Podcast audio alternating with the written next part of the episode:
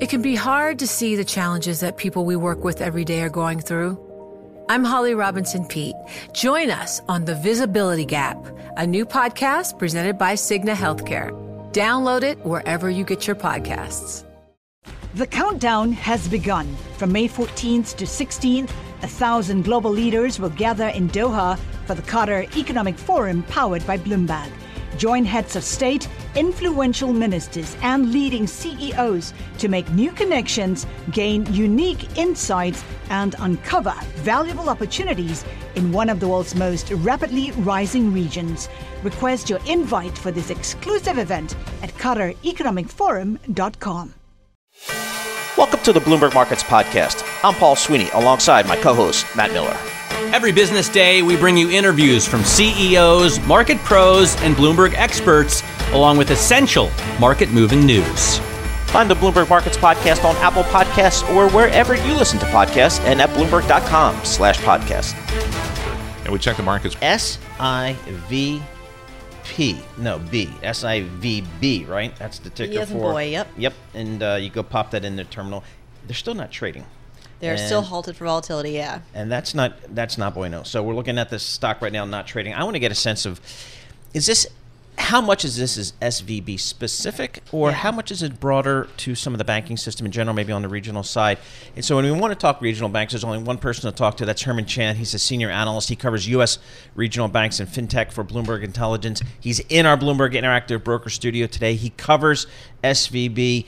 Uh, Herman, thanks so much for joining us here. Um, give us your sense of what's happening at SVB, and specifically, I think people ultimately want to get to a, a sense of is this more SVB specific, given their business, their customers, or is it maybe a little bit more endemic in the regional banking space? What's your thought? Sure, Paul. Um, we do think it's more specific to SVB. SVB's being affected by a classic bank run, uh, which is wrapped in a tech bubble, which formed during the pandemic period.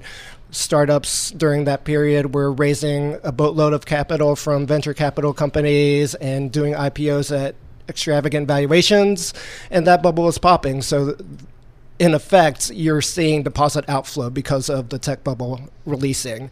That's affecting SIVB specifically because they specifically cater to the startup community and Silicon Valley. Well, walk us through then kind of how we got here from a yields perspective. Because my understanding, and correct me if I'm mm-hmm. wrong, keep me honest here, is that a lot of these banks, I mean, they're lending for the long term. Correct. And this is a bank that did not diversify in the way that, say, some of the other bigger banks would have. Sure. So, in a lot of ways, SVB was a victim of their own success because of the deposit inflows that happened during the pandemic. Billions of dollars came in, and they invested all of uh, a lot of that liquidity into securities when interest rates were zero. So, we're thinking about yields on that investment portfolio about one and a half, two percent. Now, with rates where they are today, the value of those securities has declined dramatically, and you, there's a duration mismatch with deposits coming out and your your securities are sticky on the balance sheet. So uh, that has necessitated a bid to sell these securities to inject some liquidity onto the balance sheet, and the market was spooked by this.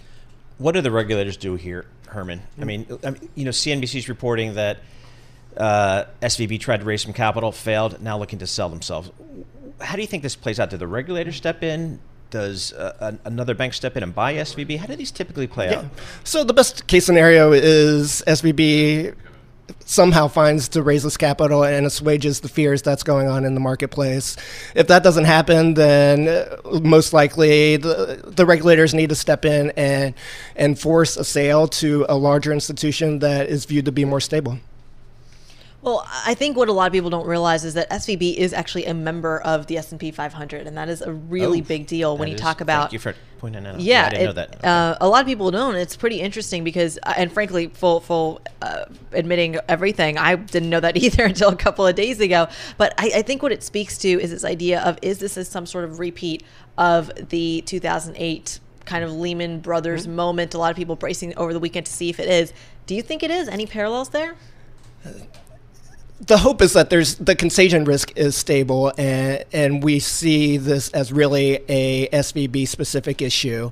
Uh, we talked about in our research that you can find on the terminal about SVB's large unrealized losses on their portfolio. And no other bank in our coverage universe has that same unrealized loss that they're sitting on. So these paper losses can become economic losses if deposits run out of the balance sheets. And that's what the fear is with SVB. The hope is that deposits within regional banks stay a bit more stable going forward because they don't have these issues with the startups burning through cash. Who might be a, a potential buyer for SVB, do you think? Yeah, it's it's probably the larger institutions. If we're talking about larger regionals, we could definitely see somebody like uh, PNC or Truist. Some Canadians could be interested, like an RBC. Um, and then you've got if if that doesn't happen, then you can lean on the largest banks in the U.S. So we're talking about you know uh, B of A and and J.P. Morgan. And what about the how much are they really going to be paying for it? I mean, no one really wants to touch this bank, I imagine, right. afterwards. And I believe their stock, I mean, a couple days ago, the stock was at like 266 or something like that. Shares are now, I think, below 60. How much do you pay for SVB? Well, uh, SVB unfortunately is not in a situation to, to leverage um, their, their, strong franchise outside of what's going on today. So it, it would be, uh, unfortunately, a price that is not. Um, that would be unhelpful for existing shareholders. All right, let's step back from SVB and look at your coverage more broadly. Regional banks, um, how are they situated here in this, you know, like a rising interest rate environment? I thought that was good for banks, net interest margin. But I look at the S and P Regional Bank Index, 52-week low here. So talk to us about the environment for regional banks right now. Right. Um, so fundamentally, things are strong. Um, profitability has increased in 2022 because of the rising rate environment that you talked about. So margins have expanded.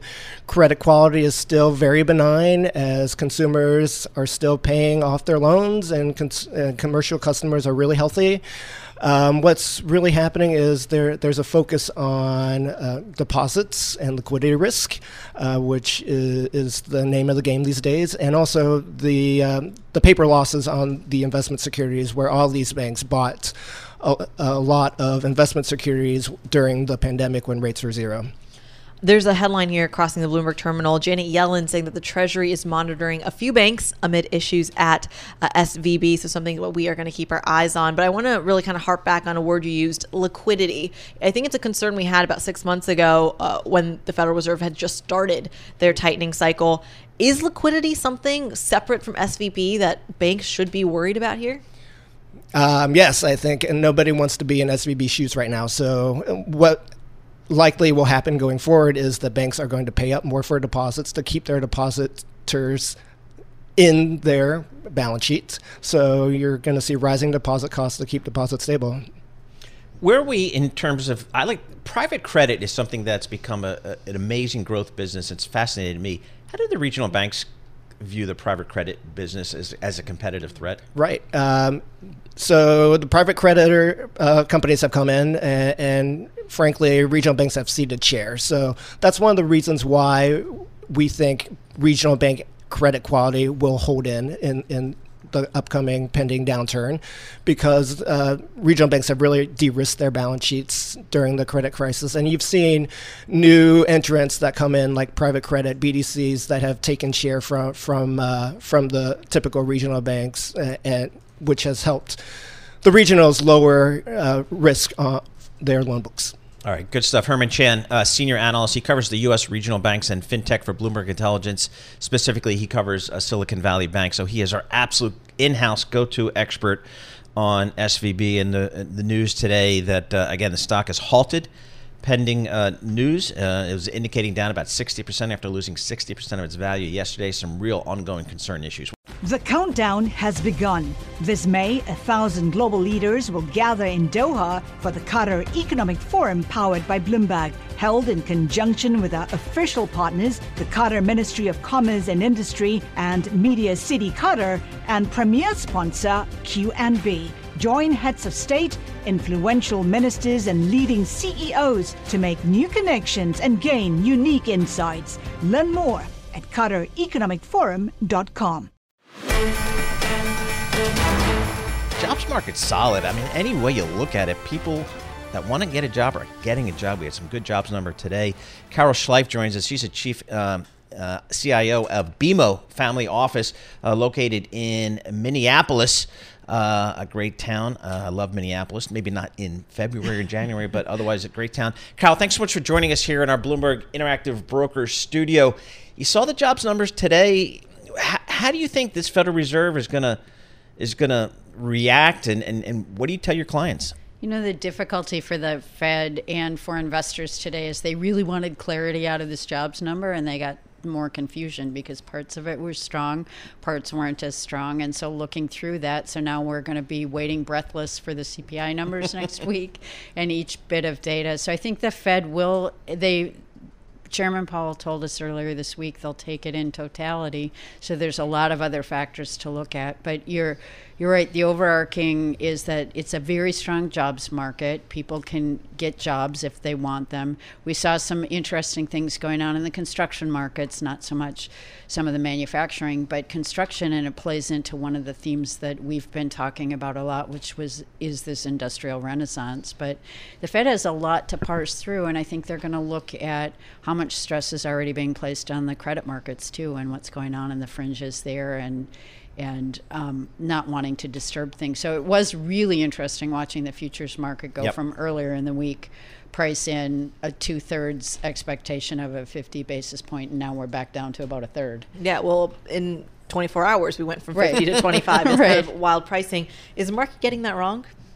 I'm not sure. I, I think what the market's getting wrong is they're paying too much attention to all this short term stuff and not stepping back and looking at overarchingly, we've got a very solid economy going on here. We're trying to pull some of the inflation, the post pandemic inflation, out of it and level that off. That's been fitful. I heard some commentator or Fed official last night talking about there was this misperception that it was going to be a really even path to bring it down, and it's not. It's fitful, and that's what we're seeing. We're seeing it in the data. We're seeing it everything else, but the market is missing the fact that you still do have a lot of strength under the economy. You've got a lot of spending teed up in some really important areas that will help stabilize things intermediate and longer term. And you do have strong growth globally as well because there were a lot of central banks there that have backed off their their increases or went to pause for a bit. So, given that you know rising interest rates eh, not so good for risk uh, assets yet, underlying economic activity remains pretty darn decent. What are some of the sectors in the equity market that you guys are uh, more open to? I think the interesting thing is, is if you look broader in the equity markets, there's places in industrials and materials and manufacturing which haven't been at the top of the heap in terms of S and P sectors for years. And so, looking at some of those, because when you actually parse through the last round of quarterly earnings reports, there was a lot of record backlogs in some of that. The plant and equipment we're putting out there, the manufacturing. Heck, even when I was on the interstate waiting to get to the airport a couple days ago. I've never, in 40 years of commuting that inter- interstate, seen as many plant parts out mm-hmm. there and road construction parts. Even though we're 100 inches of snow in Minneapolis, they're still they're still queuing up for plant for road construction all all the way around. And so the industrial sectors, the more there's an interesting way to play it, and some of the tech names will play in, in this newer environment too, where where we're rebuilding in the in, the infrastructure. We're, we're going to be putting cybersecurity and um, really sophisticated artificial intelligence in places. The migration to the web continues. You'll be putting sensors in all those plants. So there's ways to play it, but but they're a different way than than we've seen, I think, over the last decade. Are you worried at all about this SVB news? How are you processing that? I think we're processing it uh, the the bigger broader we're definitely watching for cracks in the in the credit market. It's important to remember that we're not in the same environment we were in 08 and 09 in that the subsequent to that there were a lot of rules and regulations for the banks in general. They'll, but we're watching for pressure because credit markets and the access to credit is one of the first places you get it. And you've had the Fed pulling pulling money supply out. You know, for the last couple of decades, basically, we've had central banks around the world putting putting liquidity into the system. Now they're pulling it out, so that's not going to be a, a nice linear process either. So we're processing it very carefully by spending a lot of time talking to the managers and the and the folks that we have that are watching those markets to see if there's other signs of stress in those markets. And so far, it's pretty orderly. What are you guys saying about the fixed fixed income market? We have a big, big moves in the in the in the yield curve today. The two year off twenty five basis points, but it was just a couple days ago. You could park your money in two year paper and get five percent uh, return. How are you guys thinking about fixed income, which had such a bad, bad year in 2022. Yeah, we, we have had a lot of clients that have, um, our recommendation has been to focus on the core fixed income and to stay shorter on the curve. We've, in specific, not even gone out to the belly of the curve or farther out because of that volatility that you're seeing. You've seen that 10 year round trip in mm-hmm. big jumps between last year and this year. And the unique thing is, is for a lot of clients that are more nervous about markets in particular, this is the first time in a decade and a half yep. you've been paid to sit in cash. Well, speaking of that, I mean, it's the real yield that we're really looking at, which brings me to just the benchmark note. It's pretty simple. We were at 4%, I want to say 48 hours ago. Again, right. the repricing here right. is is kind of mind boggling. Now we're at 369 on the 10 year. Now it feels like a lot of that is simply coming from perhaps the intraday flight to safety that right. you got off the SVB and uh, arguably the Fed repricing. But how high can the 10 year go if the Fed still has some room to run? Ooh, I don't think we necessarily put pagan number on there. I'm we'd be hard pressed to say it's going to go much higher than it has in here and watching it pull back that 4% seems to offer an awful lot of resistance if you will, in terms of hitting that level and coming back. But we're going to, you know, it's really interesting that you could build out a one and a half or two year treasury ladder and yield close to 5% on that. And the nice thing is, is then you've got the opportunity every three months when something matures to say, do I put it back into that market? Do I keep it in cash? Do I put it farther out on the curve? Carol, that 60 40 portfolio that a lot of us grew up on just got crushed last year and really was called into question here. At BMO, at the family office that you guys um, are at. What? How do you talk to your clients about just portfolio construction these days? We we are in the camp where we don't think the 60-40 portfolio is dead. Okay. It did it didn't perform last year and you have to pull last year and look at it in context of it's been 80 or 90 maybe 100 years since you've had both stocks and bonds down double digits in the same year yep that's hopefully a historical anomaly that we're not going to see for another 80 90 100 years but we're expecting more normalized sorts of returns out of both stocks and bonds this year. And we do expect that fixed income, especially at the shorter end, has seen the bulk of that volatility. You're seeing inflation start to level off. And so having you know, there's a lot of reasons why people want to own fixed income, not the least of which is for current income, but it's also to provide that stability in the portfolio. And we still think it serves that purpose. You just have to be careful. It's one of the reasons why laddered portfolios or, or having managers that run laddered portfolios and can be nimble going between taxable and and uh, non-taxable makes a lot of sense. All right, 30 seconds here. Walk us through the case for buying tech at the moment.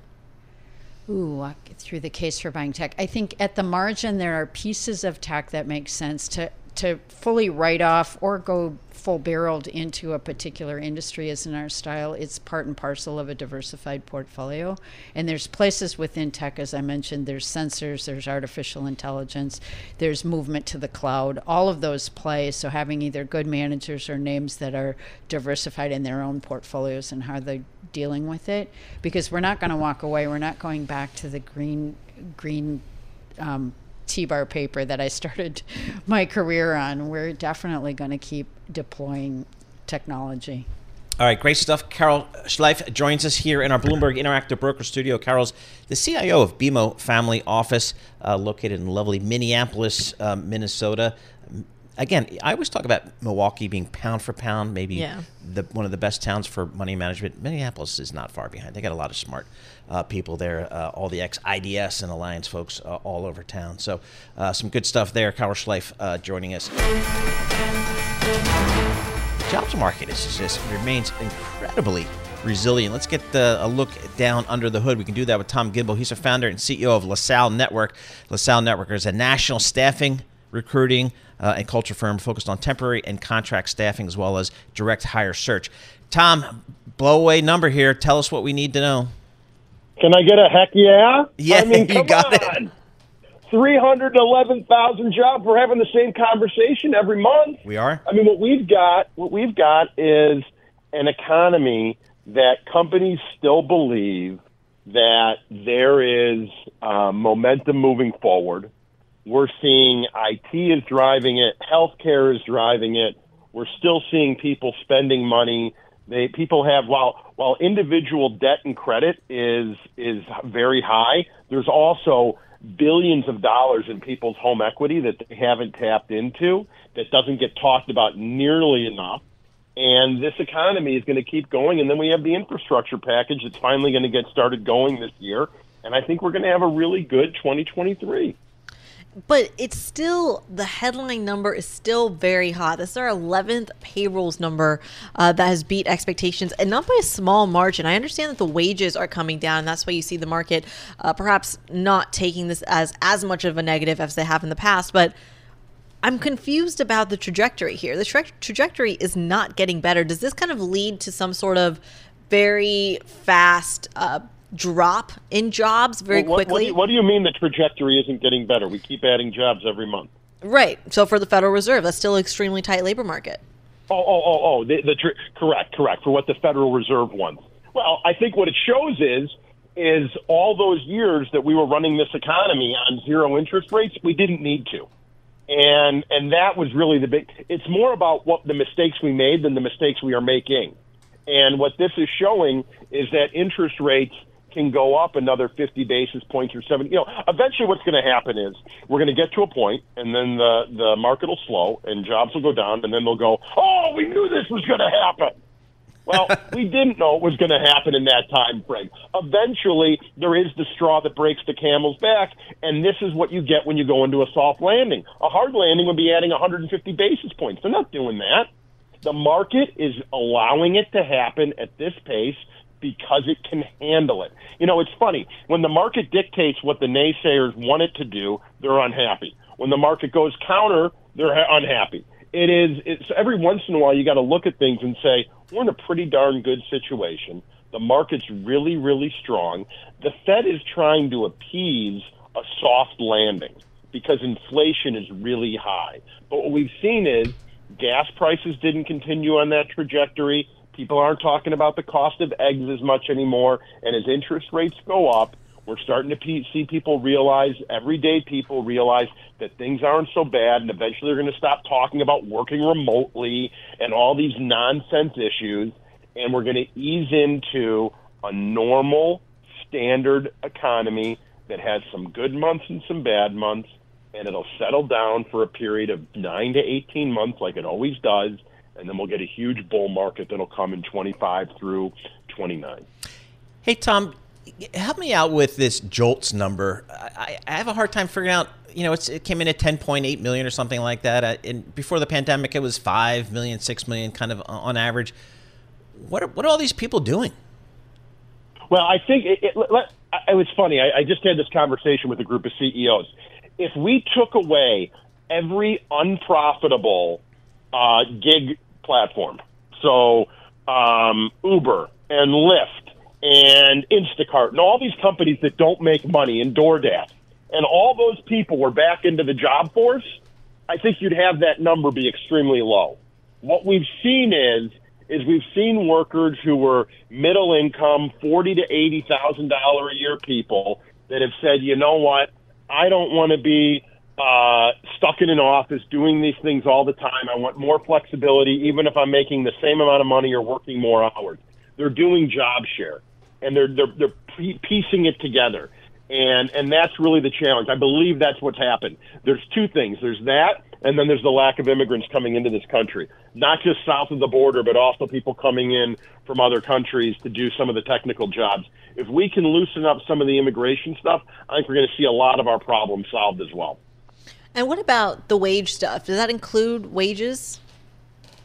Yeah, you know, wa- wages is an interesting issue, right? Because it categorizes all of the the the different levels together uh, for the most part, and and there's such a big difference between salaried and hourly, and how that plays into the scheme of things. We had the municipalities that were were raising minimum wages before COVID, and then uh, during COVID, and then when you had the hourly explosion from Target and, and Amazon and Walmart and that stuff, that that that falsely increased the the hourly wages. or believed to be falsely. So I think that those numbers aren't accurate either. I think we focus as a society probably too much on the BLS wage numbers because that's really market dictated. And when there's low unemployment, those numbers are going to go up no matter what if companies need to fulfill it. So I, I don't I don't worry about the wage. And the participation rate's really the interesting battle that this country's been focused on for a long time. And until we have something solved about daycare and about unemployment and social benefits like that, we're not going to see an increase of more than a half a percent or so of that. Hey Tom, you mentioned uh, immigrants, legal and illegal. What are the the you know the the hirers, the hiring managers that you talk to? I mean, how big of a problem is that? Because it just seems like a lot of the you know job openings I see are ones that would typically be filled by immigrants. Is and is there any sense that that is going to loosen in any time going forward? Well, the problem is we don't have the, the, the Americans who are out of work or can't find jobs or the skill gaps have passed them by. They don't want to do the job. And and the, the the the media, not trying to paint that picture, but has painted this thing that we're this service level country, and those jobs are are, are, are, are not great jobs. And so now what used to be done either by, by Eastern European immigrants coming over here or or people from South America or Central America or Africa or different continents coming over here and and the laws are so tight that we can't do that. And people say oh we're going to have the new deal revolution. Well guess who built this country in the new deal? Immigrants. Mm-hmm. Immigrants.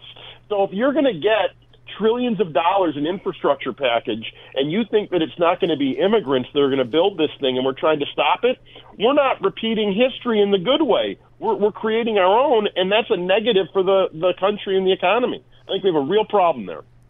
Tom, I want to go big picture for a moment again and talk about some of the intangibles, things that you can't really quantify, things like paid sick leave, for example, or uh, maternity leave, or things like that. How do you like factor that in to your job's view?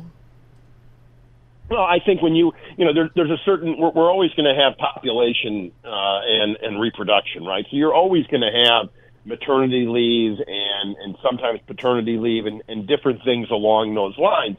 The challenge is is do fa- it's not always do people want to re-enter the workforce after having a baby. The question is do families want to have uh, somebody else raising their children. And that is a social issue, not an economics or a job issue. And people always want to focus on that because, oh, what's the maternity leave? But the real answer is, does the family want the the the mom or the dad to re-enter the workforce at a full-time capacity and that's not always the case but that gets skipped over to say well we need to have better leave but the real question is do people want that? In a perfect world, not everybody wants to come back and work after having a baby, and we've got to realize for society that sometimes you you do it because you need the money, and sometimes you do it because you want the career growth.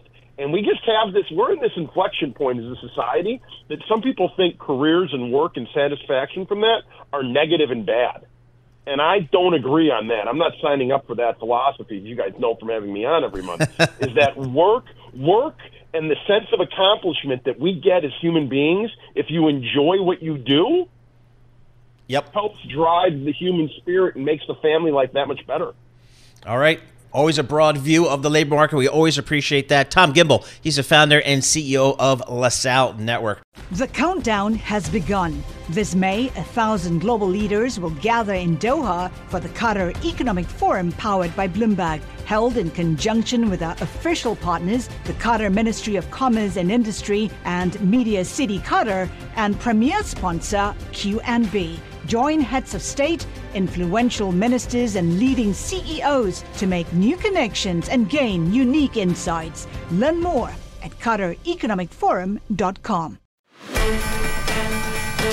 All right, let's talk about rates here. What is this Federal Reserve going to do here? Um, we had a big, big jobs print here today. We're waiting on CPI. Uh, the question is 25 basis points, 50 basis points. Do they cut at some point?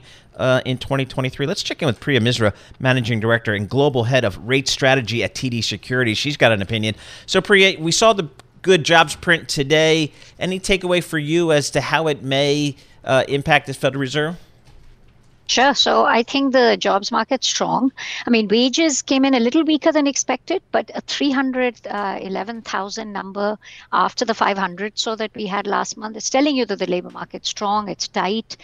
Even though wages were a little bit weaker, you know, the year over year wages are running high. So I think the labor market's strong. And what that tells me is that the Fed is going to keep hiking. Now, Chair Powell earlier this week brought up the idea of going high at a faster clip. I don't know if this report, um, you know, pushes them to hike 50. I think we're waiting for CPI for that.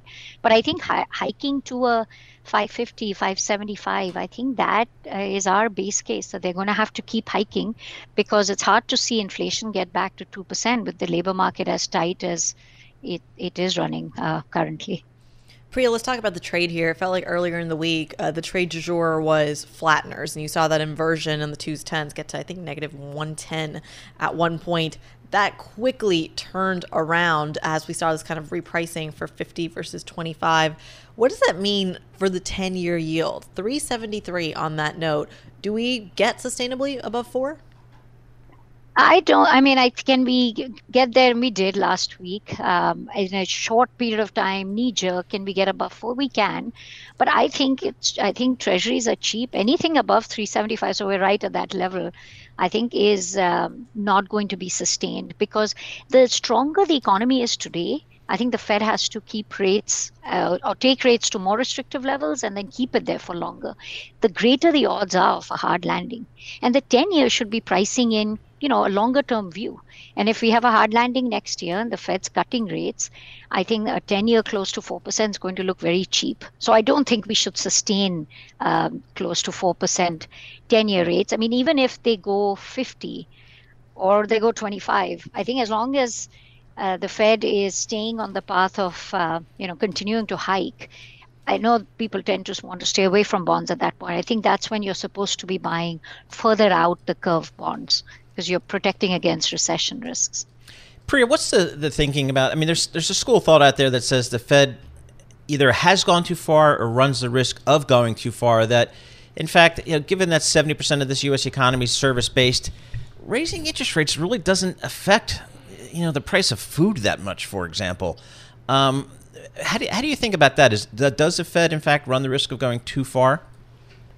I think they're already restrictive okay. and they're not ending right now. So I think they're going to take rates even more restrictive. I hear your point that they can't move lots of prices, but they can and they will slow the economy. The you know the inflation is a very broad based uh, metric right now across the board. There's rise in prices. So how the Fed is going to have to bring inflation down, especially because it can't control a lot of the other parts of inflation, would be to slow the labor market down. I think it's the intended consequence of Fed tightening is to tighten financial conditions, weaken the economy, impact consumer spending, and then those inflation numbers start to come down. I keep being told why interest rates don't matter anymore. No, they matter. They matter to some parts of the economy a lot more than others. And so we're seeing the interest sensitive sectors slow down. I think with enough of time, the economy, I think, needs time, not more hikes. But we're going to get more hikes from the Fed. I think later this year you'll see a more broad-based impact of these rate increases across uh, across the economy. Priya, are cuts a 2023 story or a 2024 story? You know, cuts is going to be really tricky because it needs inflation somewhere close to 3%. I mean, I know the Fed says 2% is their target, but I think if inflation gets closer to 3, they can somewhat take a victory lap but it also needs the unemployment rate, I think, closer to five. So for the for your question for 23, you have to have a huge increase in the unemployment rate for cuts to be in the Fed's thinking. So we're in the 24 rate cuts. In fact, we have the first rate cut only in March of 24, but then we have very aggressive rate cuts because once hmm. the unemployment rate is close to four, I think the Fed won't be shy. They'll be cutting at 50, cutting quickly to try and bring some accommodation into the uh, in, into the market. On the CPI print, we're expecting on Tuesday, uh, the consensus on a month to month growth is 0.4%. It's a little bit lower than the prior month, 0.5%. Uh, what, what are you guys looking for at, um, at your shop? We're actually looking for 0.5. Because okay. some of the goods inflation related decline seems to be reversing, especially with used car prices. And some of the other things like shelter, core services, ex shelter, all that is staying strong. So we have a 0.5, which is why I think that 50 basis point hike in March is very much alive because 0.5 is going to be much stronger, same pace as last month. I think there's going to be a big debate at the Fed whether they go 50. And what about the two year yield, Priya? How high or low do we go on the two year? Yeah, I think the two year is close to capping out around 5%. Um, but, you know, the risk is not, risk reward is not great in the front end because if you get a 0.5 on CPI, actually our forecast, you see the labor market strong and some of the financial contagion fears slow down, the Fed can keep hiking and can push out the market can push out the timing of cuts. So the two year can sell off more than that 5%. That's why I prefer being further out the curve. I think risk reward is better because I don't see a break above four really sustained basis. But a break above five on twos is possible if the right. you know the data is strong because this Fed is very data dependent. Yes, it is.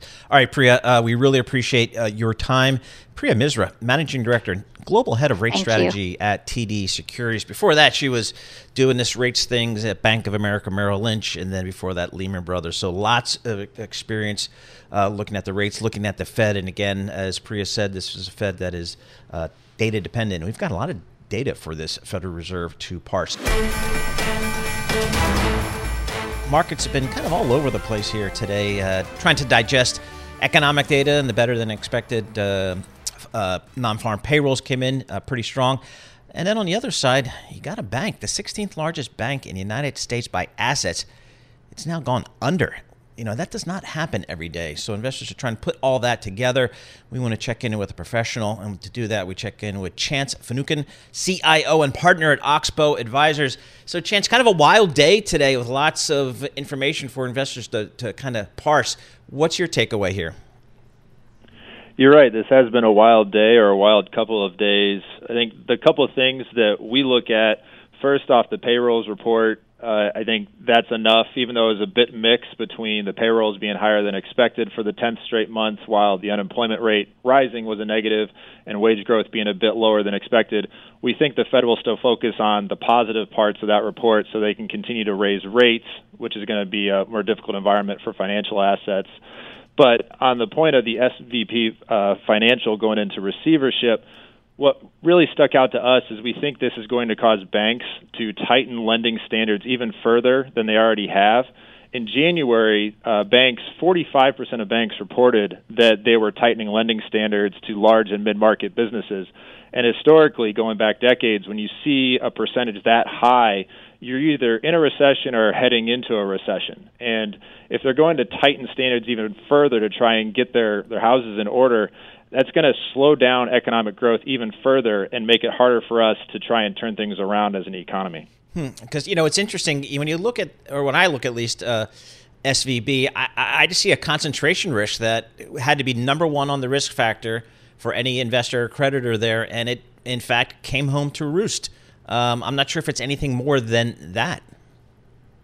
Yeah, we'd agree. We don't think this is a systemic risk. Uh, you know, that was something that they clearly, if you looked across the top two dozen banks in the country, they had the most risk. Uh, and really, when you look at a bank, when they're adding deposits at the rate that SVB, their deposit base tripled in two years from 2020 to 2022, uh, and then they had to put all of that yep. deposits into uh, you know, uh, mortgage-backed securities and things that uh, have really fallen off they just were in a very difficult spot and did not handle it well. We don't think other banks are in as bad a shape, but I think it is going to cause uh, other bank CEOs to be more cautious and just make sure that they don't have the same risk. And the one thing they are fighting is we are seeing with large banks uh, that deposits have started to come down a little bit in recent quarters, and they're going to have to continue to raise the rates they're willing to pay customers on those deposits, which is going to cause further compression in their net interest margins and then they're going to have to really try and manage their books with those uh, securities they own that are sitting on